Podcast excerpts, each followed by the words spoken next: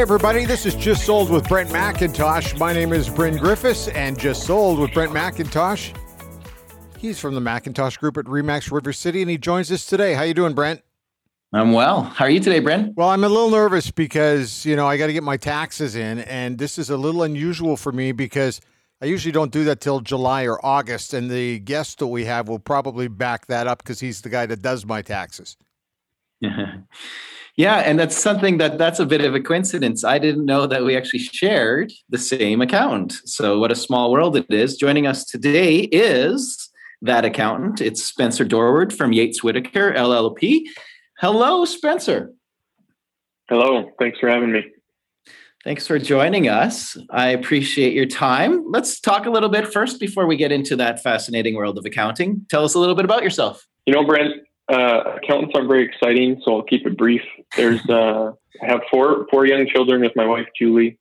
In my free time, we both like to stay active, whether it's sports, working out, or running, or playing with the kids. I've been a partner at Yates Whitaker for about 5 years. And that is me in a nutshell. Hey, can I just jump in here? Because how did you get started doing this? Because the guy that was doing my taxes before, actually, it was your dad. So how did you get started? Yeah, so this might tie in later to what we talk about, but my dad always wanted me to be an accountant, but I never wanted to follow in his footsteps ever. And then when I actually saw and took the time to understand what the business was, how stable it was, you know, in downtimes and good times, everyone needs an accountant and people need advice all the time, regardless of if it's personal tax or business tax. So that's what really drew me to accounting, was how stable it was and secure. And I remember being in college, getting my degree and going to work at an insurance company, being super bored, no job satisfaction. I was just punching the clock at a desk all day, not talking to anybody.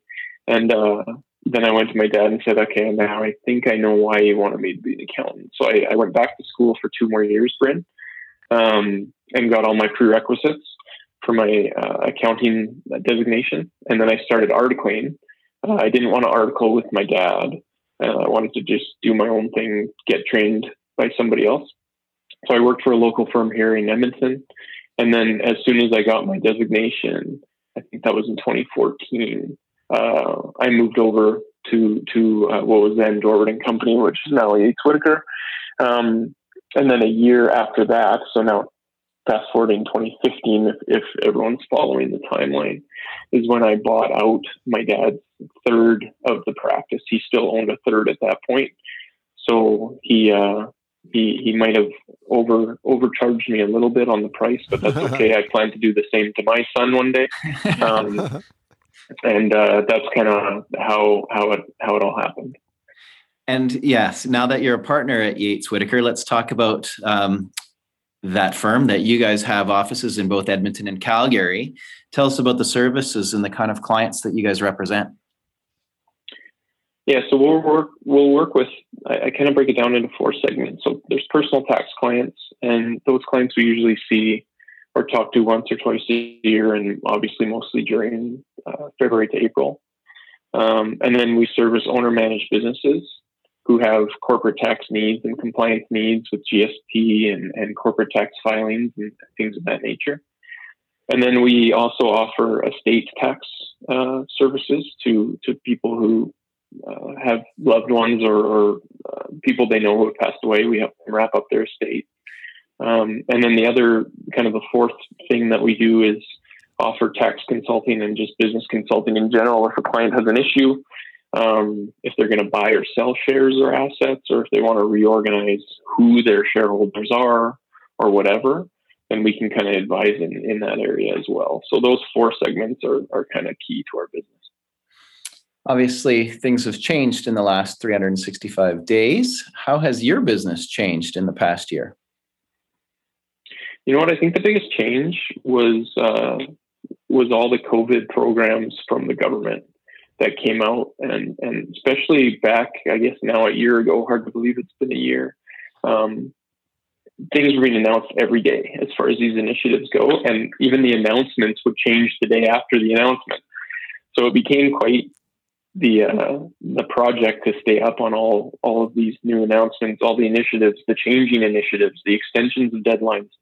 So that's been tough as a firm to first take in that information, understand it, so that when clients talk to us about these programs, we can tell them and help them out with what's going on. We have a team, I believe we have a team of 3 people now who specialize just in the government COVID area. Wow. Who can help with wage subsidy, CERB, the CEBA loans, any initiative that has to do with COVID. They're the ones to kind of dive in and advise our clients. And we had to do that pretty early on in April of last year, and just be like, you guys are working on that full time, because the questions were nonstop from clients. So that's been the biggest change. Hey, Spencer, with all of the government stuff that's out there, is that slowing the process down for people? Like, if everybody's always wanting to get their taxes in, and if they get a refund, they want to get it back as fast as they can. But I've got to think that this is slowing the process down a little bit. Am I wrong? It definitely slowed it down last year. This year remains to be seen, because they haven't extended deadlines this year yet on anything. Last year was kind of tax season the whole year, because stuff got pushed back until September 30th. So that definitely had an effect last year, absolutely. I think CRA now has more horsepower, and they've hired lots and lots of staff to take over all these initiatives and kind of audit them and keep the regular kind of tax filing reviews rolling. So I'm interested to see what happens this year. And obviously it is more complicated, and there is so many questions that those people that have collected some of those CERB payments and the loans, they don't know. We don't know when do we have to pay them back, or will we be paying income tax on them? Those are the kinds of things. So obviously you said you've hired 3 people, and so that's what your 3 people are specializing in, and knowing the answers to all those questions. Yeah, for sure. So there's lots of questions. The 3 areas that we've lots of questions around are wage subsidy, of course, for businesses who want to get the subsidy 75% up to a certain limit to cover off salary for their employees. And then there's the CEBA loans, which are the $60,000 loans for businesses, of which $20,000 is forgivable. And that application is open till March 31st. This one, the CEBA was originally $40,000, and then they bumped it up to 60. So that's a big one that's taking place. And then the other one, of course, is the CERB, which people might be in for a shock. I'm curious to see what happens in March and April here, but no tax was taken off of those checks that people got from the government for the CERB payments. So people actually might end up owing and be wondering why they're owing if they weren't paying attention at the time that those rolled out. That's the big thing to keep in mind now. Mm-hmm. When are the CEBA payments due for those that are going to pay back basically the portion that is not forgivable? Yeah, so the portion that's not forgivable is repayable by December 2022. And if you pay that 40 back, you retain the 20 as far as you qualify for it. Like, some businesses got it, but didn't even qualify. So that's a mess in and of itself. We'll see how that shakes out. Yeah.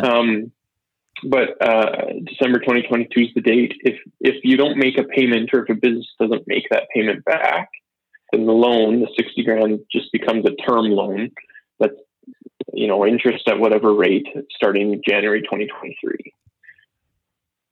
A lot of us probably only think of our accountants once a year, and no offense, by the way, but what makes for a good accountant? Why should we be thinking about you more than just tax time? Yeah, so I think I like to describe that, well, the relationship between an advisor and a client as a two-way street. So the reason why you should be consulting with your advisor more than once a year, and before I kind of go into this, there are clients who sometimes just use us once per year, and that's completely fine, because that's all they need. If you want more than that, and you need advice constantly, or you need to run things by your accountant, it's a two-way street. First, I have to be diligent in making sure that I have a relationship with my clients. That's number one. Because if I don't have a relationship with them, then they won't come to me and volunteer information, and I can't plan if I don't have said information. So it's a relationship of trust both ways, where they need to know that I need to know what's going on in their life. I need to know their goals, what they want to accomplish, how much they're paying themselves, how they're paying themselves, what they want to do. That's all very critical to then take that information, digest it, and plan accordingly. So if I'm just talking to people once per year and having that one touch point, all that stuff happened in the past and I had no idea. They just made moves, and you can't retroactively tax plan, right? So you got to be proactive, and that starts with having a relationship with your clients. And I think that piece separates a good accountant from a great accountant. Because everyone kind of in this profession can do a good job at preparing financial statements and a tax return. We're all trained the same in that regard, but the relationship piece and looking forward instead of backwards, which accountants love to look backwards, because when do we review your taxes? After they happen, right? Yeah. For the previous year. Yeah. So being proactive and thinking ahead is I think a big deal. Perfect. Maybe we'll simplify things here a little bit, and maybe you can give us some common mistakes that you see from individuals or small businesses when it comes to their taxes. Yeah, so to go along with what I kind of just said, there are three things. The first thing is that someone does something or a business makes a move and they tell me after the fact, and you can't go back and change things. Hey, I took out a whopping amount of money from my company. How do we save tax? Well, the money's already gone. We can't really save tax. That's one thing. The second thing is not saving appropriately for taxes, or not having an idea of how you are taxed if you own a business. That's the second thing. And then the third thing would be not organizing your books in a fashion that's clean and efficient. And that gets people into trouble as well. So those three things are things I see all the time. People still bring shoe boxes with receipts in, or are those days long gone? Typically, no, they don't. We've seen it, but if that happens, clients are going to change right away, because we're not going to even do the work. It'll be, oh, do you have a shoebox? Yes, I do. Okay, well, you're not going to have that anymore. Your bill will be too high. Yes, that's pretty good. Your father, when he was my accountant before you were, he gave me some pretty incredible tips some 20 years ago. And that's what I'm looking for. I'm always looking for tips, as I'm sure most people are. Can you give us some good tax saving tips that might apply to more than one of us? Yeah. So in general, it's always hard to give tips if it's not a specific situation. Not every taxpayer situation is the same, but in general, things that people can look out for are you using RRSP contributions effectively? And how does that look? And making sure you don't over-contribute to your RRSP. One thing is, if you're moving for work, and nowadays I think you're seeing more people kind of move away from Alberta to go work other places. But if you're moving for work, you can claim some moving expenses to go to your new job. One thing that I do see that I didn't mention in some of the pitfalls that I do see amongst our clients is, if you're a sole proprietor, people aren't tracking their expenses effectively. And if you're not tracking your expenses, then you're not going to get tax deductions off your income. So that goes back to the bookkeeping piece and kind of being organized in that fashion. So just being really on top of your expenses, your vehicle expenses, and your home office expenses. That's a big one. And then if you have a rental or income property, people miss what allowable expenses you do have available to you for your personal tax return for those items. And then lastly, if you're investing, seen this lots, where people don't track their cost bases of their investments. So what they paid for their investment, they don't track that. And then when they sell it, they sell it for X amount, and they end up paying capital gains tax on the full amount because they don't know what they paid for the investment to begin with, which is a problem. So really, the organization and the bookwork is one of the biggest tips that you can always give someone to save money on taxes. Hey, Spencer, how much has COVID changed? I know that you know, one of the things that I always enjoy is dropping by your office. You know, there's always a nice coffee on. We have a great conversation, but those days are gone. It's all Zoom chats now and FaceTime and that kind of stuff. Is it really been a dramatic change for you guys? It has been. I should have mentioned that earlier when Brent asked me what one of the biggest changes was in the business, because absolutely the meetings had fallen off the map face-to-face, at least. During the summertime, I maybe had 3 or 4 meetings face-to-face, when in a normal world, without a pandemic going on, you'd have 3 or 4 a day with people.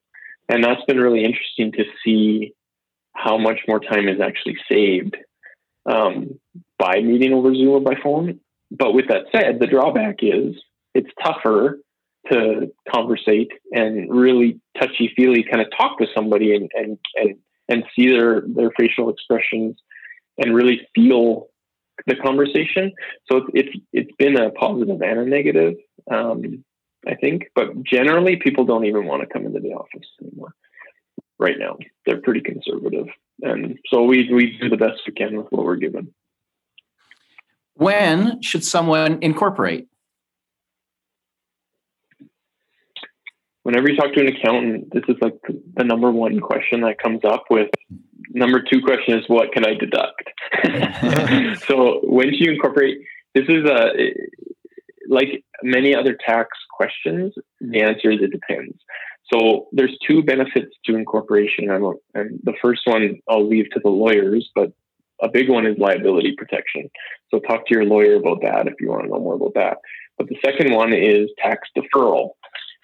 If you are fortunate enough to be making money inside of a business, the tax rate is 11%.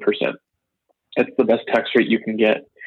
And you're able, or the business allows you to retain money that's only been taxed at 11%. And the theory behind having an incorporated business is you only pay yourself from the business kind of what you need to live, and you leave the rest behind. So in that way, it kind of functions as an RRSP would, but it's an incorporated business and not an RRSP. Basically, with an incorporated business, you've bought the freedom to choose and control your personal tax situation, because you're only taxed when you pay yourself from your business. Keep in mind that you're only taxed, like I said, at 11% in your business. So that's an 89-cent dollar in your business that's sitting there just waiting to be personally taxed. And the more you can kick that can down the road generally in tax is better. Contrast that with a sole proprietor who has no choice but to be taxed at 25, 30, 35% on their personal tax return, because there isn't that shield of a small business tax rate. So that's the big benefit, is tax deferral. Is there a software that you would recommend for Joe Q Public that is not too expensive and that would make things easier for them running their business or running their new incorporated company, and that will make, I guess, your job easier come tax time? Mm-hmm. Yeah, so again, it depends for everybody, but generally, if you're a sole proprietor, you're not going to need a really big horse-powered program like a QuickBooks or something like that. You just don't. You can for sure, but it may be a little bit of overkill. I always advise, if you're a sole proprietor, to at least have a simple Excel template built, and we provide that to our clients where they can track and just input their revenues and expenses into an Excel.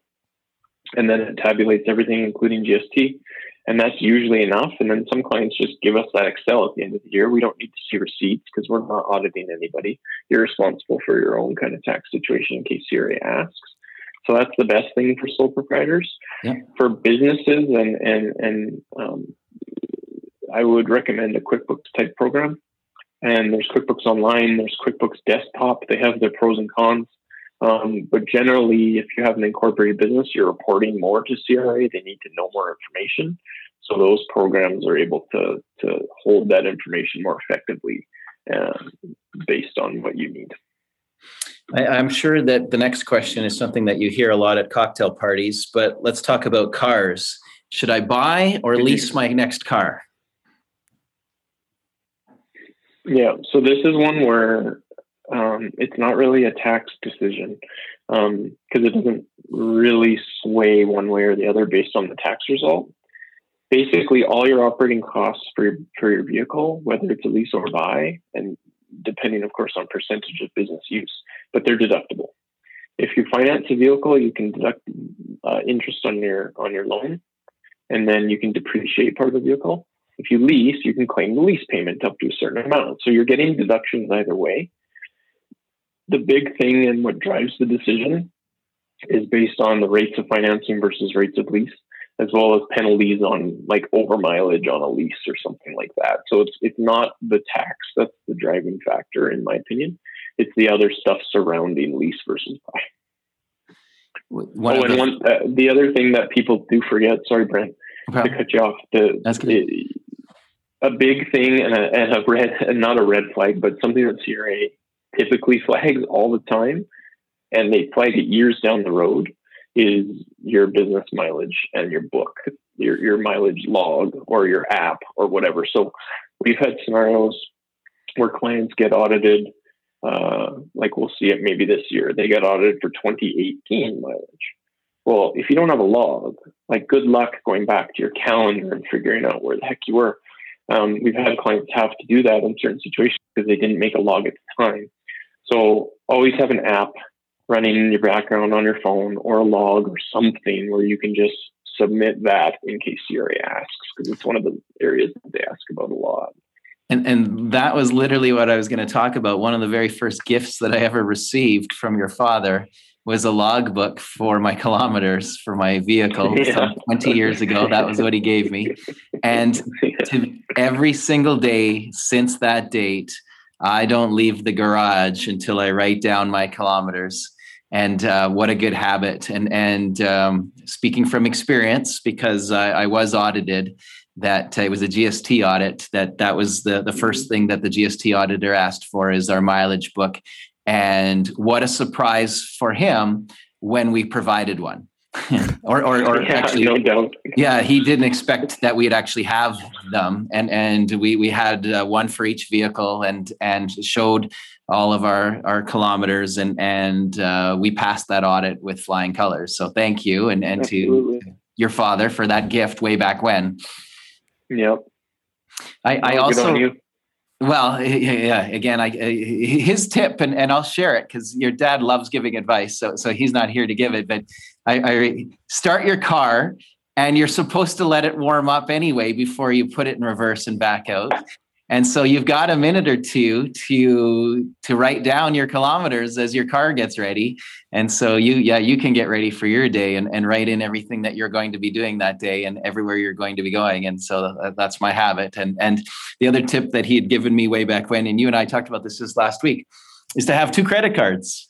Is one for personal, one for business. And then it's an easy decision. And you don't have to keep track of later on trying to guess, was that a business meal? Or was that a personal meal? Was that a business expense? Was that a personal expense? That you'll know when you're doing that purchase of which credit card you're going to use. So I thought that those were both really good tips that I've kept for 20 some years now. Yeah, and even with that, I mean, you're saving yourself so much time when you're doing your tax returns or having someone prepare them for you, because that preparer, bookkeeper, accountant, or whatever doesn't have to ask you, hey, Brent, I see this item on your bank statement. Is it personal or business? Right. Having those two worlds separate is huge, for sure. Yeah. Well, I really appreciate you joining us. Tell us, who would be a good referral for you? Somebody listening right now, who should consider calling you? Yeah, any business owner is awesome. If you have a business, typically that's great because we can help them with their corporate work, their business work, as well as their personal tax returns. But like, this sounds general, but honestly, anybody with that has expressed a need for some help or some explanation, even if it's for personal tax stuff, that's always worth it. One thing that I like to do is take half an hour with any potential client and just, they're off the clock. And if I can help them in any way, we've done that lots where people use the half hour and then they don't come back, and that's completely fine, because that's how we grow our business and word of mouth and things like that. So we always offer 30 minutes off the clock to chat, and you can ask me as many questions as you want. So that's a thing that people like for sure. How do they find you? Easiest is probably on the website. It's yateswhitaker.ca. And then our phone number is 780-413-7211. And then email's good. My email's Spencer, S-P-E-N-C-E-R @yateswhitaker.ca. And I'll respond when I can. Yeah, don't email them during tax season. Yeah, there's no time frame on a response. Well, thank you, Spencer. I appreciate your time, and thanks for joining us. And I can't wait till we hit the golf course this summer and talk taxes. Yeah, absolutely. Hey, and Brent. Thank you, Brent. Appreciate it. Thanks, Brent. Brent, before you go, tell everybody how they can reach you. Well, if they would like to take some of that saved tax money and perhaps put it into an investment property, then they can call us directly at 780-464-0075 or find us on the web, mcintoshgroup.ca. Thanks for tuning in, everybody. I'm Bryn Griffiths. He's Brent McIntosh, and we'll see you next time.